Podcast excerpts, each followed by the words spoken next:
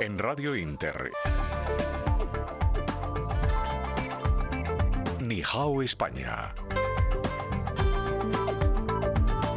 El programa que explora las posibilidades de negocio entre China y España. Con Laura González Escallada. Buenas tardes, España. Buenas noches, China. Comenzamos un nuevo programa de Nihao España, nexo y altavoz de empresarios chinos y españoles, en el que cada semana invitamos a referentes de distintos ámbitos para hablar y reflexionar sobre las oportunidades y desarrollo entre China y España.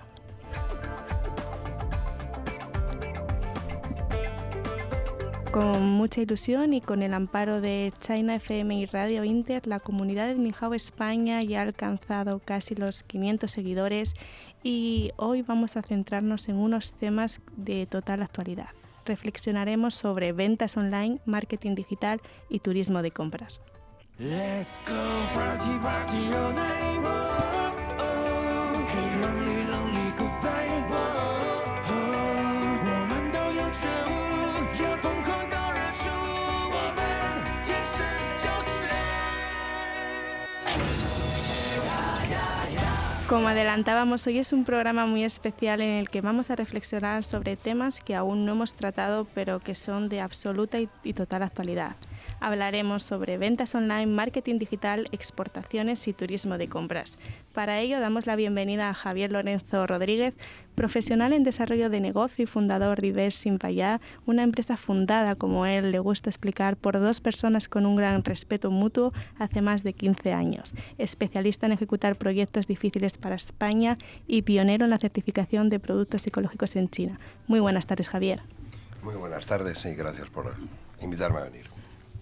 Damos también la bienvenida a Cristóbal Álvarez Teruel, un profesional en desarrollo y estrategias de marketing digital entre China y España, fundador y director general de Social & Sons, agencia especializada en marketing online y cross-border e-commerce. Muy buenas tardes, Cristóbal. Buenas tardes, gracias por la invitación, Laura. Encantado de estar aquí. A lo largo del programa contaremos también con la participación de Manuel Vinguelas, responsable internacional de promoción y MICE de turismo de Sevilla para los mercados de Alemania, China, Japón, Corea del Sur y Marruecos. También tenemos un invitado de última hora, mi querido Josep Estef, pintor de Barcelona y con amplia experiencia en el marco cultural y artístico China-España. Buenas tardes, Josep. ¿Qué tal? ¿Cómo estás?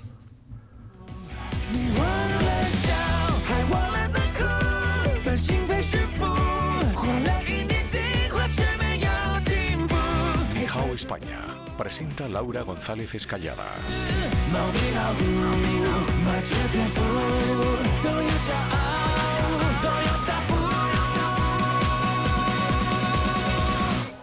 Let's go party, party all night, oh, oh, and many, many good times, oh.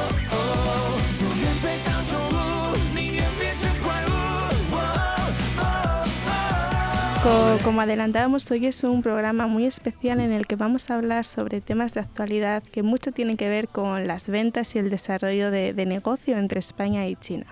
Para ello tenemos con nosotros a Javier Lorenzo Rodríguez, profesional en desarrollo de negocio y fundador de EBEST Xynbanya. Muy buenas tardes, Javier. Pues muy buenas tardes. Aquí estamos. Lo primero de todo, yo sé que tienes una agenda casi imposible. Te damos las gracias por estar aquí hoy. Y la primera duda que me surge, ¿no? Siempre estás hablando de la importancia de ir de la mano de la gente correcta, ¿no? Sobre todo en el desarrollo de negocio en China. Quiero saber un poquito más quién es tu compañero en esta experiencia de ventas por China. Muy bien. Lo primero no me des las gracias por venir. Yo creo que es un deber moral ayudar a quien está ayudando a una comunidad a entenderse con otra comunidad.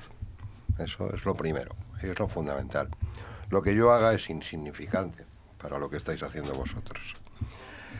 ¿Quién es la persona que colabora y trabaja conmigo? Pues evidentemente es una persona que nos une una gran amistad desde hace muchos años, un empresario, pues sí, de éxito, como se podría decir en China, que pasó 9 años en España, 9 de sus años los pasó aquí de, como dice él, no vio el sol, trabajando, y construyó pues unos ahorros con los que hoy es un empresario de éxito. Su nombre se llama Yu Chun Lei, no pasa nada, se puede decir, y es la empresa de Zong Kihwai. Se fundó allí y nunca he querido, yo no soy un empresario tradicional, nunca he sido empresario, no he sido capaz. Y por su propio empeño decidió que queríamos montar esta empresa, esta aventura singular, pues para exportar o, como en este caso, que últimamente estamos más centrados en la certificación ecológica de productos alimentarios españoles para China. Porque un dato a destacar es que sois pioneros en la certificación de productos ecológicos en China. Yo sé que la modestia es quizás, ¿no?, la característica que más llama la atención de ti, pero es algo necesario, al menos, de poner en valor. Bueno, en fin, eso es la modestia a veces es un grado de soberbia. Pero, por otra parte, no. Sí soy pionero, pero no es que sea pionero, soy observador. Hoy día... Ciertamente, como mercado, China ya es, pues, casi sin lugar a dudas, aunque hay muy pocos datos, pero el cuarto mayor mercado de consumo ecológico en el mundo, no en PIB, o sea, no en per cápita, pero sí en volumen. Un mercado, además, que es instintivo, o sea, va por el producto, por sus cualidades, no por connotaciones ideológicas, fundamentalmente, y eso va a seguir siendo así. Fui pionero pues porque me di cuenta y porque me dedicaba a ello, tenía que sobrevivir. Yo vendía aceite de oliva ecológico toda la vida, llevo muchos años en eso. Y claro, en toda lógica, pues si quieres comercializar algo ecológico en China, tienes que saber cómo hacerlo. He tenido la inmensa suerte de tener buenos amigos y un buen trabajo para poder hacerlo. Ahora sí, ya estamos certificando mayor número de empresas. Porque, en fin, ahora sí todo el mundo le interesa. Sí, precisamente, ¿no? Parece que ahora todo el mundo se empieza, al menos, a mostrar interés en el ámbito ecológico, ¿no? Como hablábamos, algo que todavía está muy por desarrollar, pero yo creo y coincido contigo que nuestro deber, y al menos lo que intentamos, es acercar la cultura china y entender mejor cómo funcionan estos mercados. Otro punto del que no te vas a escapar es sobre todo de tu experiencia, larga experiencia, casi 15 años me comentabas en exportaciones, sí, más o menos, sí. 74 países, pero con foco en China. Yo sé que ahora mismo estás al cargo de una de las mayores, ¿no?, en desarrollo de negocio aceite España-China. Sí. Y sí que queremos saber más detalles sobre cómo es conseguir estar donde estáis vosotros. No, vamos a ver. Yo ahora estoy en una empresa que es un granelista muy fuerte de aceite, de oliva, pero eso es coyuntural, es estructural. Somos una gran empresa, pero no se debe a mí. Es una empresa a la que yo llevo solamente escasos 2 años de mi vida. Aunque sí es verdad que he estado en el mundo del aceite de oliva desde hace ya pues casi 20 años. Vale. Y sobre el aceite de oliva, ¿no? Lo leemos mucho en las noticias, ya sea por el aumento de la exportación quizás de Italia o quizás en la compra del chino en cuanto a aceites. Este mercado, lo que es el aceite de oliva virgen, no hablamos de otro tipo de aceite. Uh-huh. ¿Cuál crees que es un poco su prospección, ¿no?, su futuro? Yo no estoy... No, vamos a ver. Son aguas mayores. Eso es muy complicado, ¿vale? El mundo del aceite de oliva es un mundo para agrosfera, por ejemplo, ¿vale? No, eso es muy complejo. No, yo hablo de China. China fundamentalmente no es un producto cultural, probablemente no lo vaya a ser. Como muy bien me acababas de preguntar y estoy muy orgulloso de ello, China hay que comprenderla, no necesita nada, quiere cosas, ¿vale? Son 2 verbos muy diferentes y hasta que no se entiendan, creo que estamos haciendo menos de lo que debemos porque no lo entendemos. Esa es la realidad. A China no hay que ir a vender, hay que ir a explicar. Porque ellos no necesitan nada. Es una cultura milenarista, muy asentada en valores que no obedecen a una política, obedecen a una civilización. China no es un país, es una civilización. Y el que olvide ese detalle, pues está un poco perdido. ¿El aceite de oliva tiene futuro en China? Pues tendrá el futuro que los chinos quieran que tenga. nada más. Es una cuestión de paciencia, de tranquilidad. Ellos han tenido olivos desde hace 1000 años o 2000 años. No es ninguna novedad, ¿vale? Lo que es una novedad es entender un producto que si es bueno, digamos, de manera saludable en nuestra cultura, puede que lo sea para ellos. A China no hay que ir a vender, hay que ir a explicar. Si me permites, esa frase va a ser el titular de mañana, porque mañana es un día muy importante para nosotros, hacemos distintos eventos y creo que esta frase resume muy bien la intención de todos los que estamos aquí hoy y la intención del programa. Ahora también me gustaría un poquito, ¿no?, compartir con la audiencia ese lado más personal de aquellos que somos apasionados de China y conocer un poquito más cuál ha sido tu experiencia viviendo en China en cuanto a ese choque cultural. Yo no sé si para ti ese choque cultural que muchos dicen es tan grande o quizás chinos y españoles tenemos más cosas en común de las que en verdad se creen. Vamos a ver, yo no considero que haya vivido en China. Creo que vivir en China es nacer en China. Yo no he nacido en China. Yo no me puedo considerar ni siquiera un eufórico de que tengo un gran conocimiento sobre ellos. Ahí sí que soy modesto. China necesitas una vida para entenderla y probablemente no te llegue. Pero no pasa nada. No son diferentes, ni es diferente nadie, ni nada. Mis enfoques han sido siempre múltiples. No son básicamente negocios. Por ejemplo, colaboro muchísimo y soy presidente de honor o no sé qué. Y lo digo abiertamente, de la escuela de niños chinos que hay en Cádiz. Pues para mí es un orgullo mayor y hay veces que lo paso mucho mejor que estando 10 días en China. Para conocer China no hay que ir a China, hay que conocer a las personas chinas. Nada más, están aquí, son iguales que los de allí. El choque cultural. Mira, Laura, yo puedo decir abiertamente que mi primera experiencia no fue positiva. Y lo digo abiertamente delante de un micro. No lo fue, no quise volver. Pero vuelvo a decir lo mismo. Yo a China no he ido, me han llevado. Por lo cual, pues no sé, yo no soy una persona del otro mundo. Me han abducido, como diríamos, ¿no? Pues no es abducido tampoco. Es decir, yo fui la primera vez, no me gustó. Mi sensación primera no fue inicialmente buena. Pero demonios, después yo habré ido más de 120 veces. A la fuerza no he ido, A la fuerza no he ido, os lo aseguro. He ido porque realmente me ha interesado y creo que hoy valgo más como persona que hace 15 años.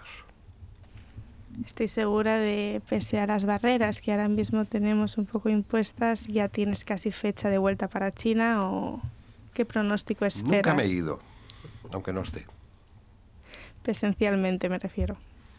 Pues hombre, pues cuando abran el puerto, pues habrá que ir. O no es necesario, no es una adicción física por ir allí. No voy a prescindir de ellos. He comprobado que la pandemia no me ha alejado. Ha sido una verdadera satisfacción poder entender que la pandemia no me ha alejado de ellos. Ni siquiera de su evolución tecnológica. Enfrente está una persona de marketing y temas de cross-border. Yo estoy trabajando esos temas también. ¿Por qué? Porque me enseñan mucho más. O sea, la evolución, por ejemplo, en el campo comercial o puramente financiero que ha tenido China en estos últimos 15 años, pues hombre, el que no la quiera mirar, pues es como ponerse las manos en los niños y decir, no ve, no estoy. Bueno, pues me pongo las manos en los ojos y digo, no estoy, pero estás. Lo que se está haciendo allí, se está haciendo. En el área cultural igualmente. Muchas cosas, yo he visto manifestaciones culturales muy complejas. Cuando yo estaba escuchando la música que poníais de cabecera, sé a qué corresponde. ¿Vale? Y ahí, por cierto, ya os pasaré, si queréis, alguna gente que está haciendo verdaderas maravillas musicalmente en China. Ahí, perdón, tengo que dar un bonus extra por el técnico John, quien cada semana se encarga de elegir los soundtracks que más éxito tienen en China y que además más le gustan a él. por tanto yo sé que se pondrá especialmente contento con tus palabras. No sé, hasta aquí la verdad es que no podría coincidir más contigo. Me has recordado a Wang Chun Li. La semana pasada estuvo aquí una sinóloga muy reconocida y nos comentaba su punto de vista sobre cómo la pandemia también ha ayudado a este acercamiento, sobre todo cultural y sobre todo en ventas online y estrategias tecnológicas. Con todo ello vamos a dar paso al siguiente bloque del programa.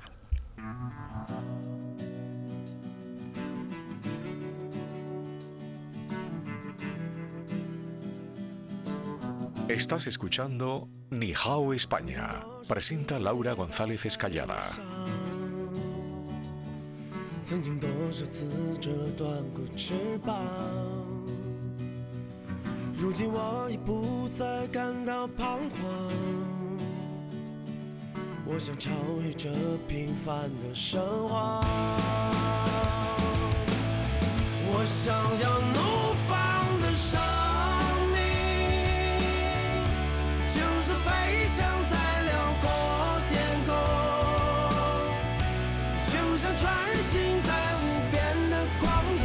Continuando un poquito al hilo de las exportaciones, las ventas y sobre todo en temas de marketing digital, hoy tenemos a un auténtico experto en estrategias de marketing digital tanto en China como en España.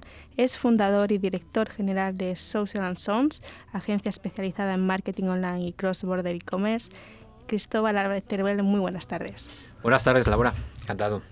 Como adelantábamos, Cristóbal, también una persona muy modesta, es un profesional del marketing online y comunicación con más de 12 años de experiencia en el sector, especialista en performance en redes sociales y además profesor de SIC. Lo primero de todo, Cristóbal, cuéntanos de dónde viene ese interés en China. Bueno, pues la verdad que todo esto casi empezaríamos con un érase una vez, ¿no? Pues érase una vez cuando trabajaba para una empresa grande. Empezamos a llevar estrategias para algunas marcas internacionales, entre ellas Desigual, Toast, que se adentraban en el mercado asiático.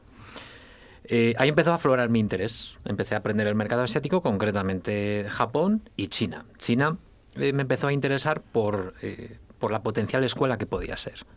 Me di cuenta, casi como estaba hablando Javier, que estaban sucediendo cosas.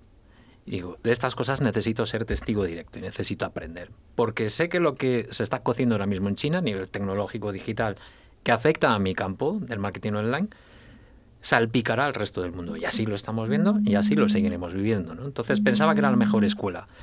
Pero en el punto que estaba yo en su momento, no me iba a ser posible. Así que decidí lanzarme y lancé mi propia compañía, tanto en España como en Hong Kong. La sede ahora mismo, me comentabas el otro día, ¿la tienes en Hong Kong? Sí, exacto, entre Hong Kong y Madrid. Eso vale, es. A partes iguales entiendo. Madrid es también un punto muy importante para lo que son, sobre todo, captación de clientes, podemos decirlo así. Ahora mismo en Madrid, lo vemos por el programa, es un núcleo de clientes potenciales y marcas interesadas. Sí, absolutamente. El mercado chino no deja de ser un panel donde prácticamente todas las marcas occidentales quieren ir a beber, ¿no? De algún modo. Lo que pasa es que muchas veces nos perdemos en el cómo y muchas veces nos toca aprender China, ¿no? Como estábamos hablando antes, y la complejidad que conlleva y las diferencias culturales y de comportamiento que tenemos que tener como marcas cuando nos adentramos en el mercado chino, a nivel de comunicación de marca o a nivel incluso de la propia mercancía. No necesitan nuestra mercancía. Veremos si la necesitan o no, pero van a ser ellos los que lo van a decidir. Sí. O no la quieren, exactamente, pero esto no es nuevo. O sea, esto pre-guerras del opio ya estaba sucediendo. Entonces, no vamos a descubrir nada, es así. Y en este marco, ¿qué tiene que hacer una marca occidental para ser visible y vender en China? Primero, daría casi una sesión de 5 horas, o más, como estas que damos a veces en las escuelas. Pero... Perdón que te interrumpa, pero yo sé que tanto Josep como Javier están deseando que nos des esas claves para saber cómo vender bien. Voy a ver si me ayudan ellos también. O sea, yo voy a tirar 3 líneas para ver si me pueden echar un cable. Voy a hablar un poco desde la praxis, es decir, de las cosas que nos suceden en el día a día, ¿no? Nos llama una marca a la puerta y dice, oye, queremos vender en China. Bueno, primero tienes que estar dispuesta a algunas cosas. ¿Qué cosas? ¿Cuánto cuesta? No va de dinero. Que también, pero no va en principio de dinero. Entonces va de entendimiento. primero tienes que entender que es un mercado y hay diferentes Chinas. Una cosa es la China urbana, otra cosa es la China rural. Tienes primero que entender cómo funciona el mercado. Lo segundo, tienes que estar dispuesto a hacer algunas cesiones de marca. Tienes que adaptarla, pero no excesivamente. Nunca te vas a convertir en una marca china, jamás. Ni te vas a hacer pasar por una marca china. Con lo cual tienes que asumir tus raíces, pero tratar de adaptarte a un mercado. Y tres, prepárate también para entrar en un ecosistema que te va a obligar a un comportamiento diferente de todos los cuadros de mando, todas las métricas y todas las inversiones que tienes aquí, ahí van a cambiar radicalmente. Porque es otro cambio a nivel de comunicación, es otra cosa.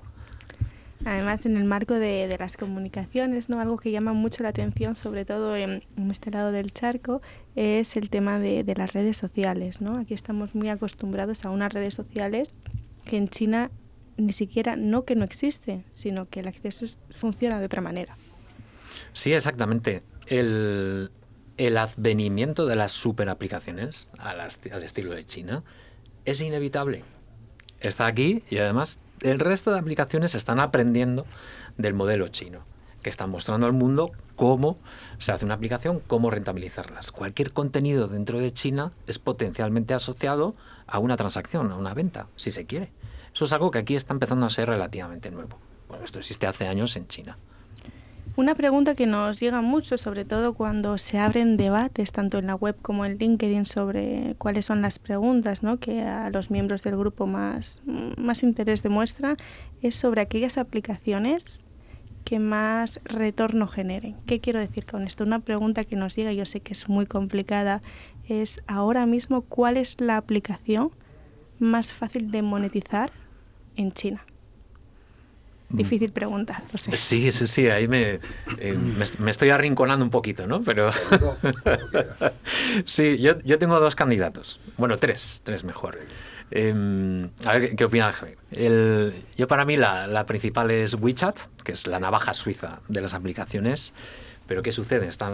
Hay ciertas limitaciones a día de hoy para algunas marcas occidentales. Si no tienen la entidad local china creada, pueden tener algunas complicaciones administrativas para crear una cuenta oficial dentro de este ecosistema gigante que tiene un potencial altísimo.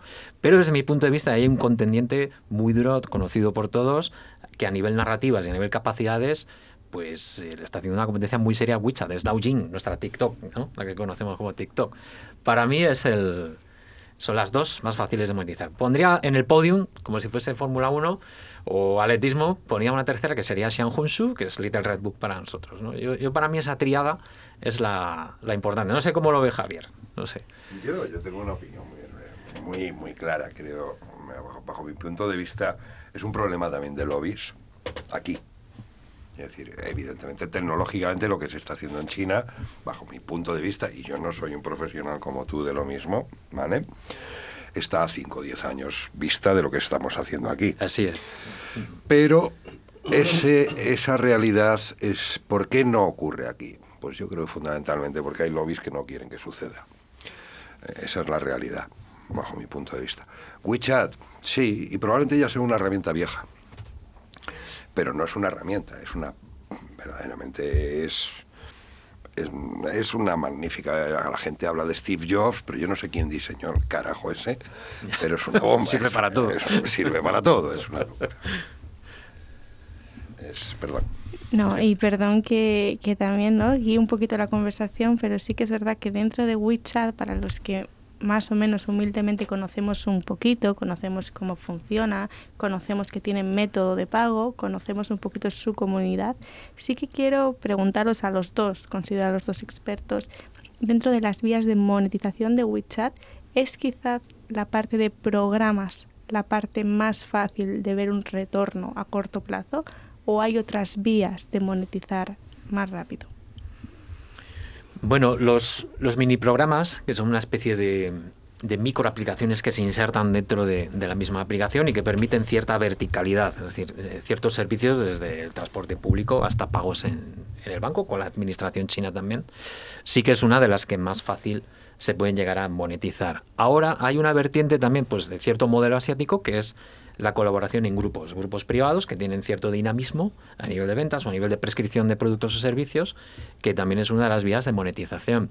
Esto que puede parecer un poquito amateur muchas marcas occidentales, cuando se adentran en China, hacen uso activo de grupos cerrados, semiabiertos dentro de WeChat para dar a conocer su marca. E incluso algunas marcas de lujo, algunas bien conocidas, que cambian de estrategia cuando van hacia China, porque o cambian de estrategia o pierden el alcance.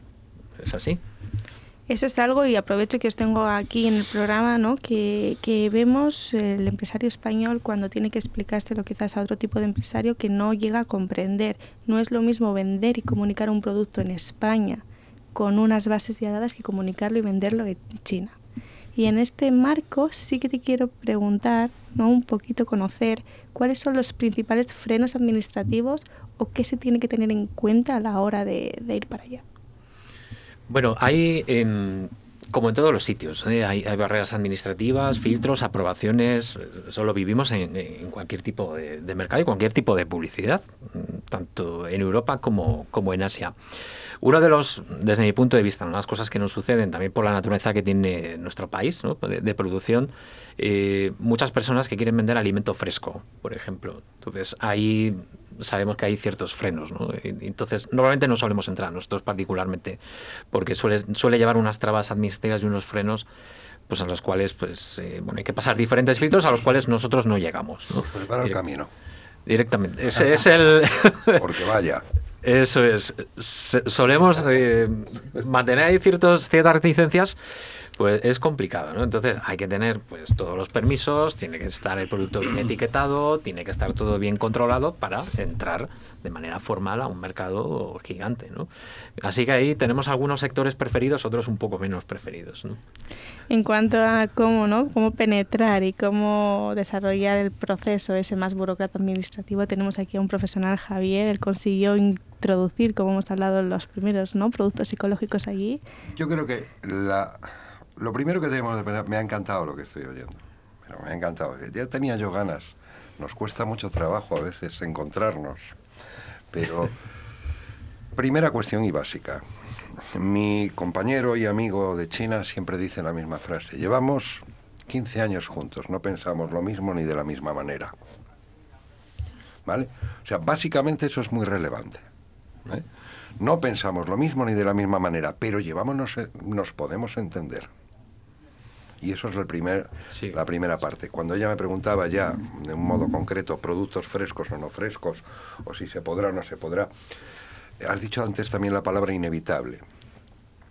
Hay un régimen más o menos confucista que dice que lo inevitable o lo asumes o pasará por encima de ti.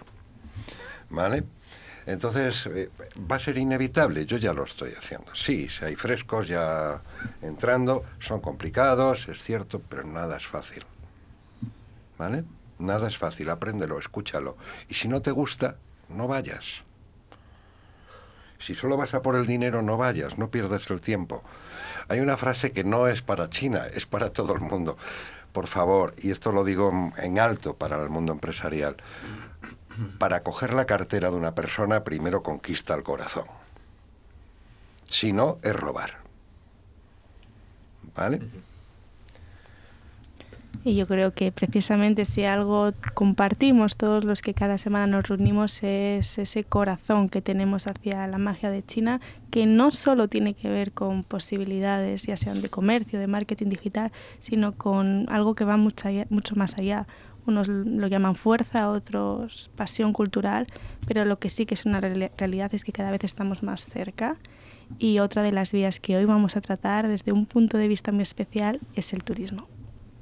Nihao España, el espacio de networking que explora las posibilidades de negocio entre China y España, con Laura González Escallada.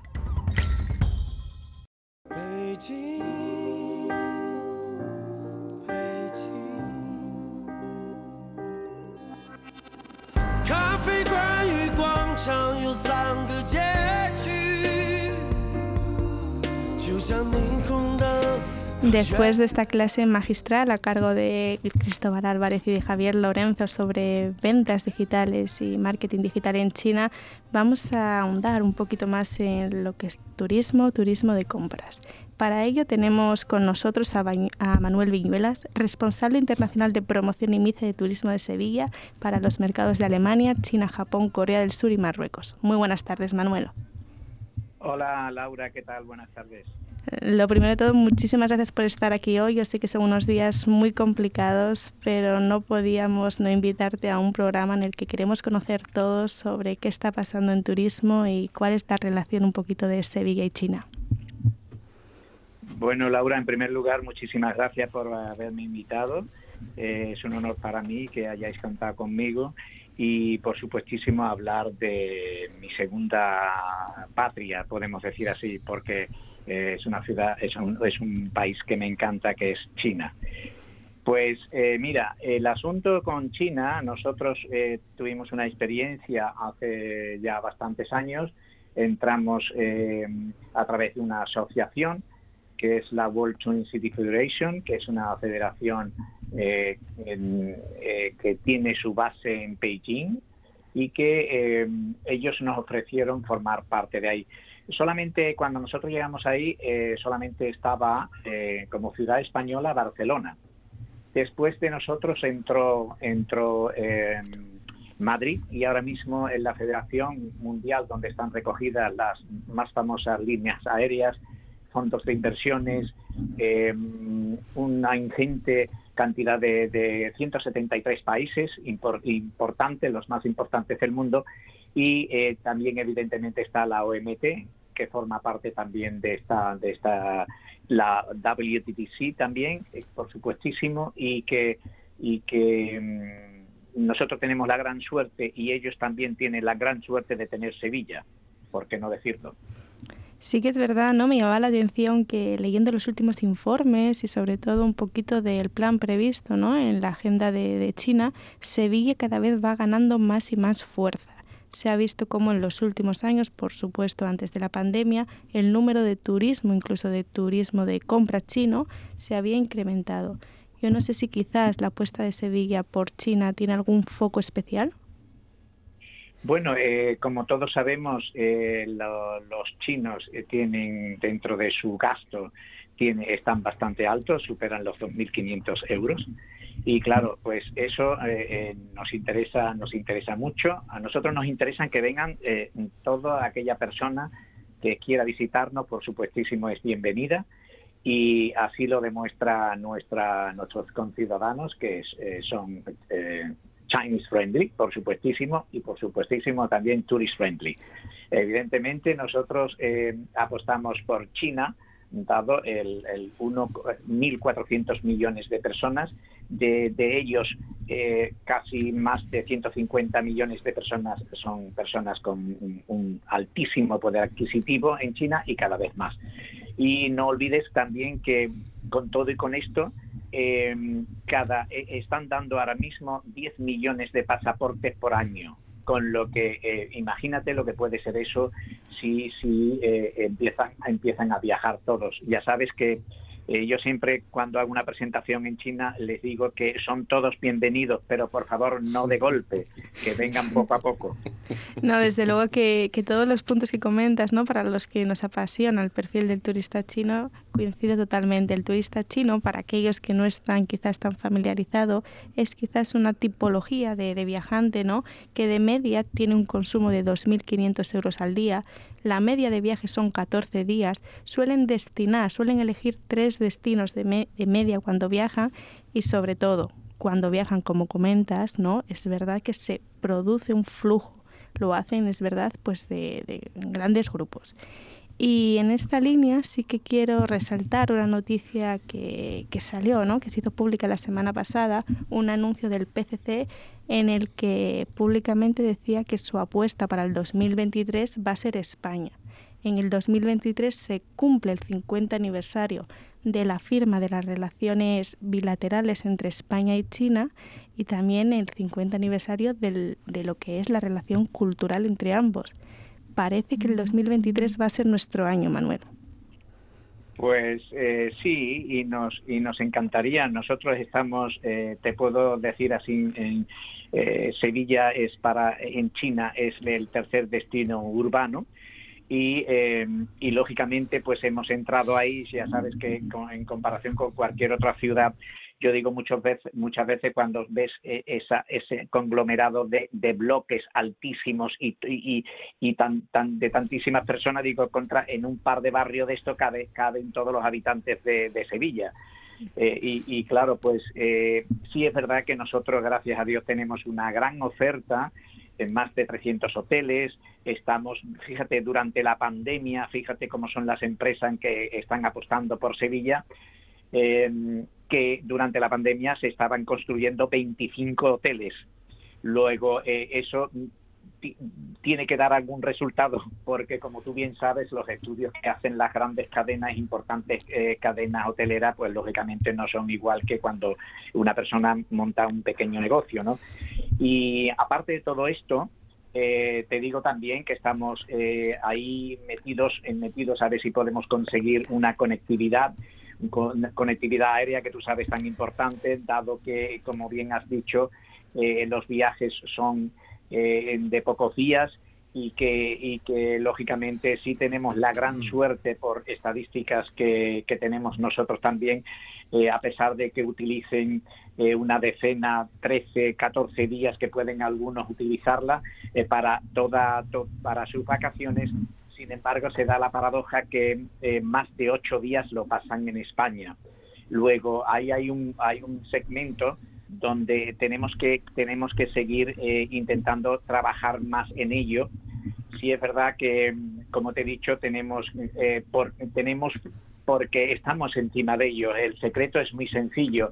Es te puedo decir que cuando empezó la pandemia, pues nosotros mandamos microvídeo en apoyo a ese pueblo de Wuhan y que lógicamente lo pensamos así, porque verás, el pueblo chino, tengo la gran suerte de conocerlo, casi con muchísima profundidad. Te puedo decir que no son muy, muy diferentes a nosotros.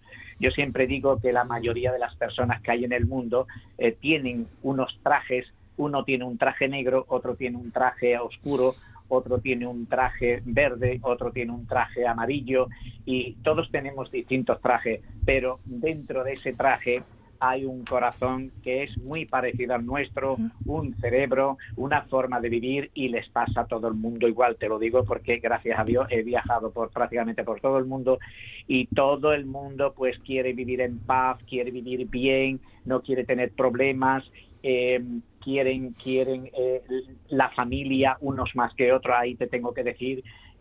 También quieren lógicamente que sus hijos vivan bien, y todo esto hace muy posible que estemos realmente, casi todo el mundo, estamos muy cerca uno de otro, aunque no lo parezca. En el pueblo chino tenemos la grandeza, que tenemos muchísimas conexiones con ellos, pues en el siglo XVI, el siglo XVII, luego evidentemente tenemos también pues algo que un producto que es España, que gusta no solo a ellos, sino que tenemos la grandeza de tener uno de los patrimonios más importantes del mundo. Fijaos que estamos en el tercer lugar y todavía no tenemos, sin embargo, en la predilección estamos en el sexto lugar con patrimonio, siendo los terceros, para que te des cuenta que todavía nos queda aún mucho más que incidir en nuestro hacernos ver, que es lo importante. Precisamente, Manuel, la semana pasada teníamos aquí a uno de los mayores representantes de Patrimonio y UNESCO en España, ¿no? Y nos comentaba un poquito, hacíamos balance de las ciudades con patrimonio, y resaltábamos que China es ahora mismo el país con más patrimonio después de Italia, y también ponía en valor Sevilla por su atractivo cultural. Por tanto, yo ahí en esa línea también invito a apoyar, ¿no?, lo que es sobre todo atractivo cultural a través del patrimonio. Y otra idea que nos ha gustado mucho aquí en el estudio es la idea de que ese choque cultural no es tan distante como muchos quieren que creamos. Tenemos aquí con nosotros a alguien muy cercano, también andaluz a ti, Javier Lorenzo, que nos decía antes, ¿no?, que ese choque cultural no es para nada un choque cultural. Tenemos muchas características en común, chinos y españoles, y sobre todo muchas cosas por hacer juntos. Pues la verdad es que sí. Mira, te podía comentar, nosotros hemos incidido durante la pandemia, hemos tenido una conexión con 8 universidades chinas y hemos hecho posible de hacer un concurso de pintura y escultura, así se llama, primer concurso de pintura y escultura Velázquez une a Sevilla con China. Lo podéis buscar por las redes, ya veréis la cantidad de información que hay.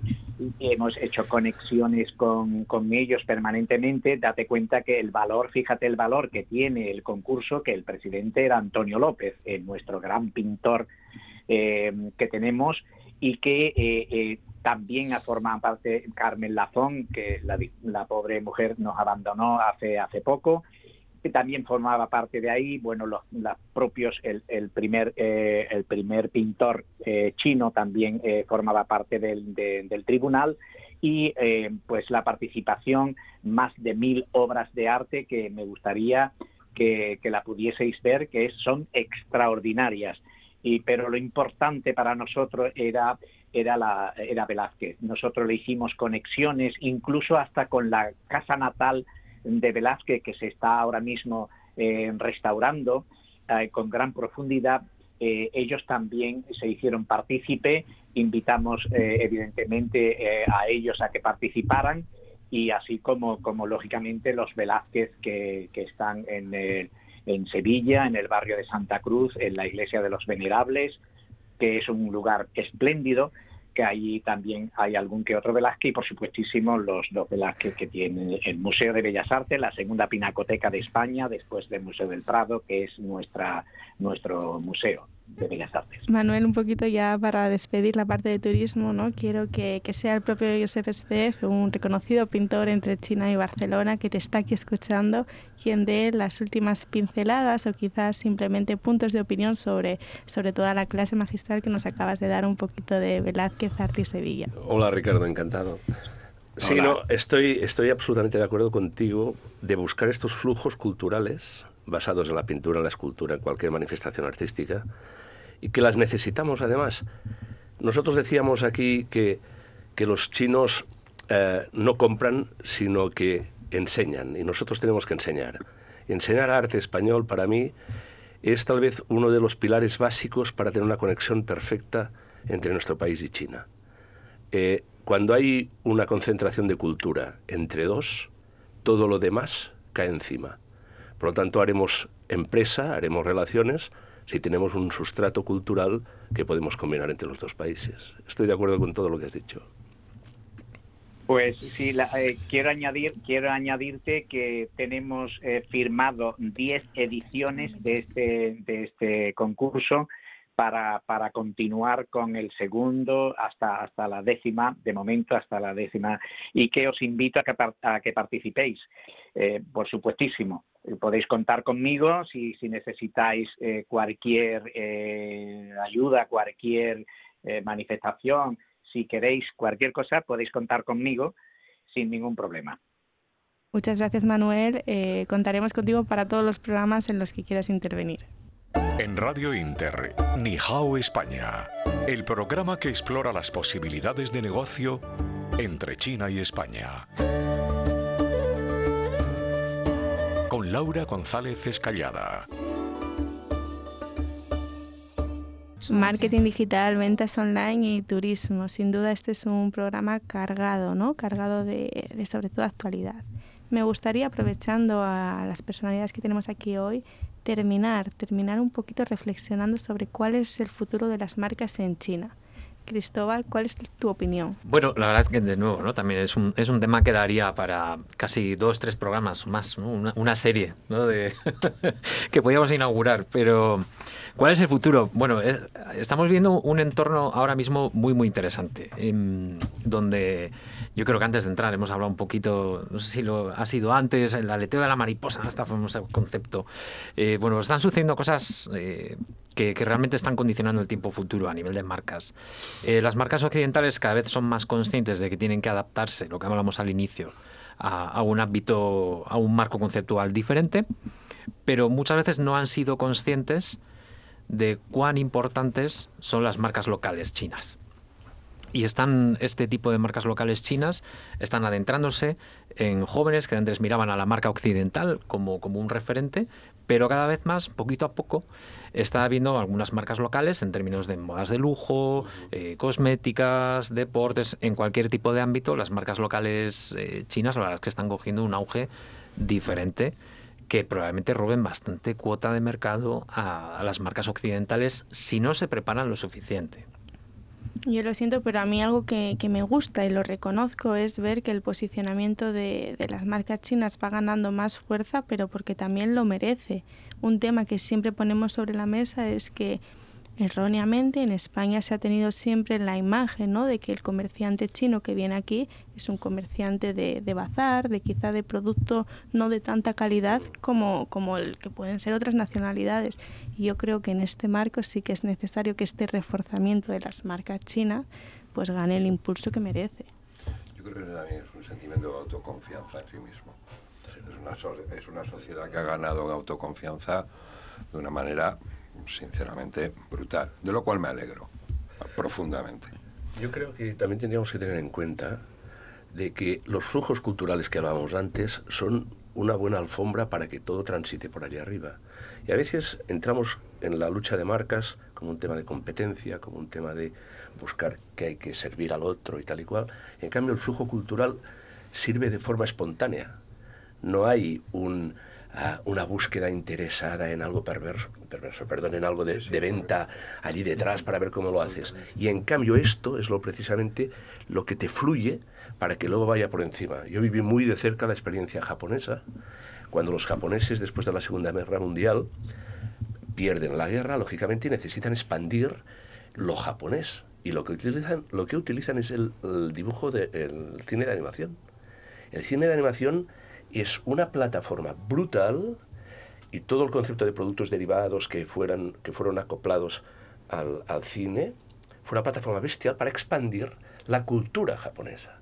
Ergo, luego el producto japonés iba sobre la cresta de una presentación que ya había sido aceptada.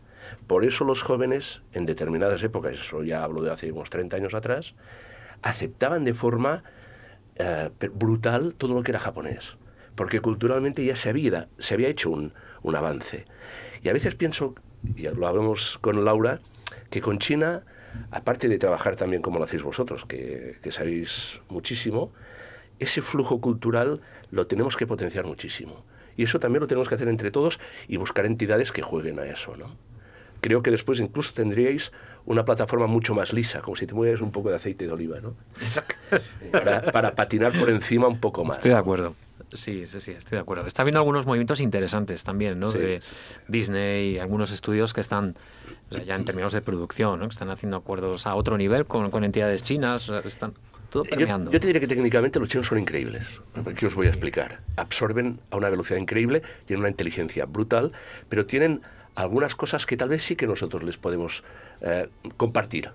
Y el otro día estuvimos contigo, Laura, estuvimos hablando del concepto de abstracción, ¿no? Con el concepto abstractivo, de la conceptualización abstractiva del chino, que va con una línea un poco distinta a la nuestra, pero que es una forma fantástica de ligarse culturalmente. Porque ellos son unos escultores y unos pintores brutales. Y coreanos también. Yo estudio en Seúl, he vivido en Seúl, y sé de lo que va a Asia, un poco, no tanto como vosotros, pero esa abstracción ellos nos la piden. Son ellos que nos la piden. Es de los pocos productos que nos piden para hacer ese flujo, ese intercambio cultural. Así aprovechando con la intervención de Javier, la semana que viene vamos a tener con nosotros a Jiang Chongli. Es una de las violinistas chinas más famosas. Parte del programa tendrá que ser en inglés, puesto que a día de hoy nuestra audiencia es tanto china como española y el idioma mayoritario es el inglés. No nos dan más tiempo por hoy. Creo que voy a tener que pedir una hora extra mínimo cada semana, pero sin duda ha sido un placer para nosotros que estéis aquí hoy, y sí que os invito a seguir con estas preguntas y otros debates en nuestra página web y en nuestro grupo en LinkedIn. Muchas gracias. Muchas gracias a ti. Gracias. Muchas gracias a todos.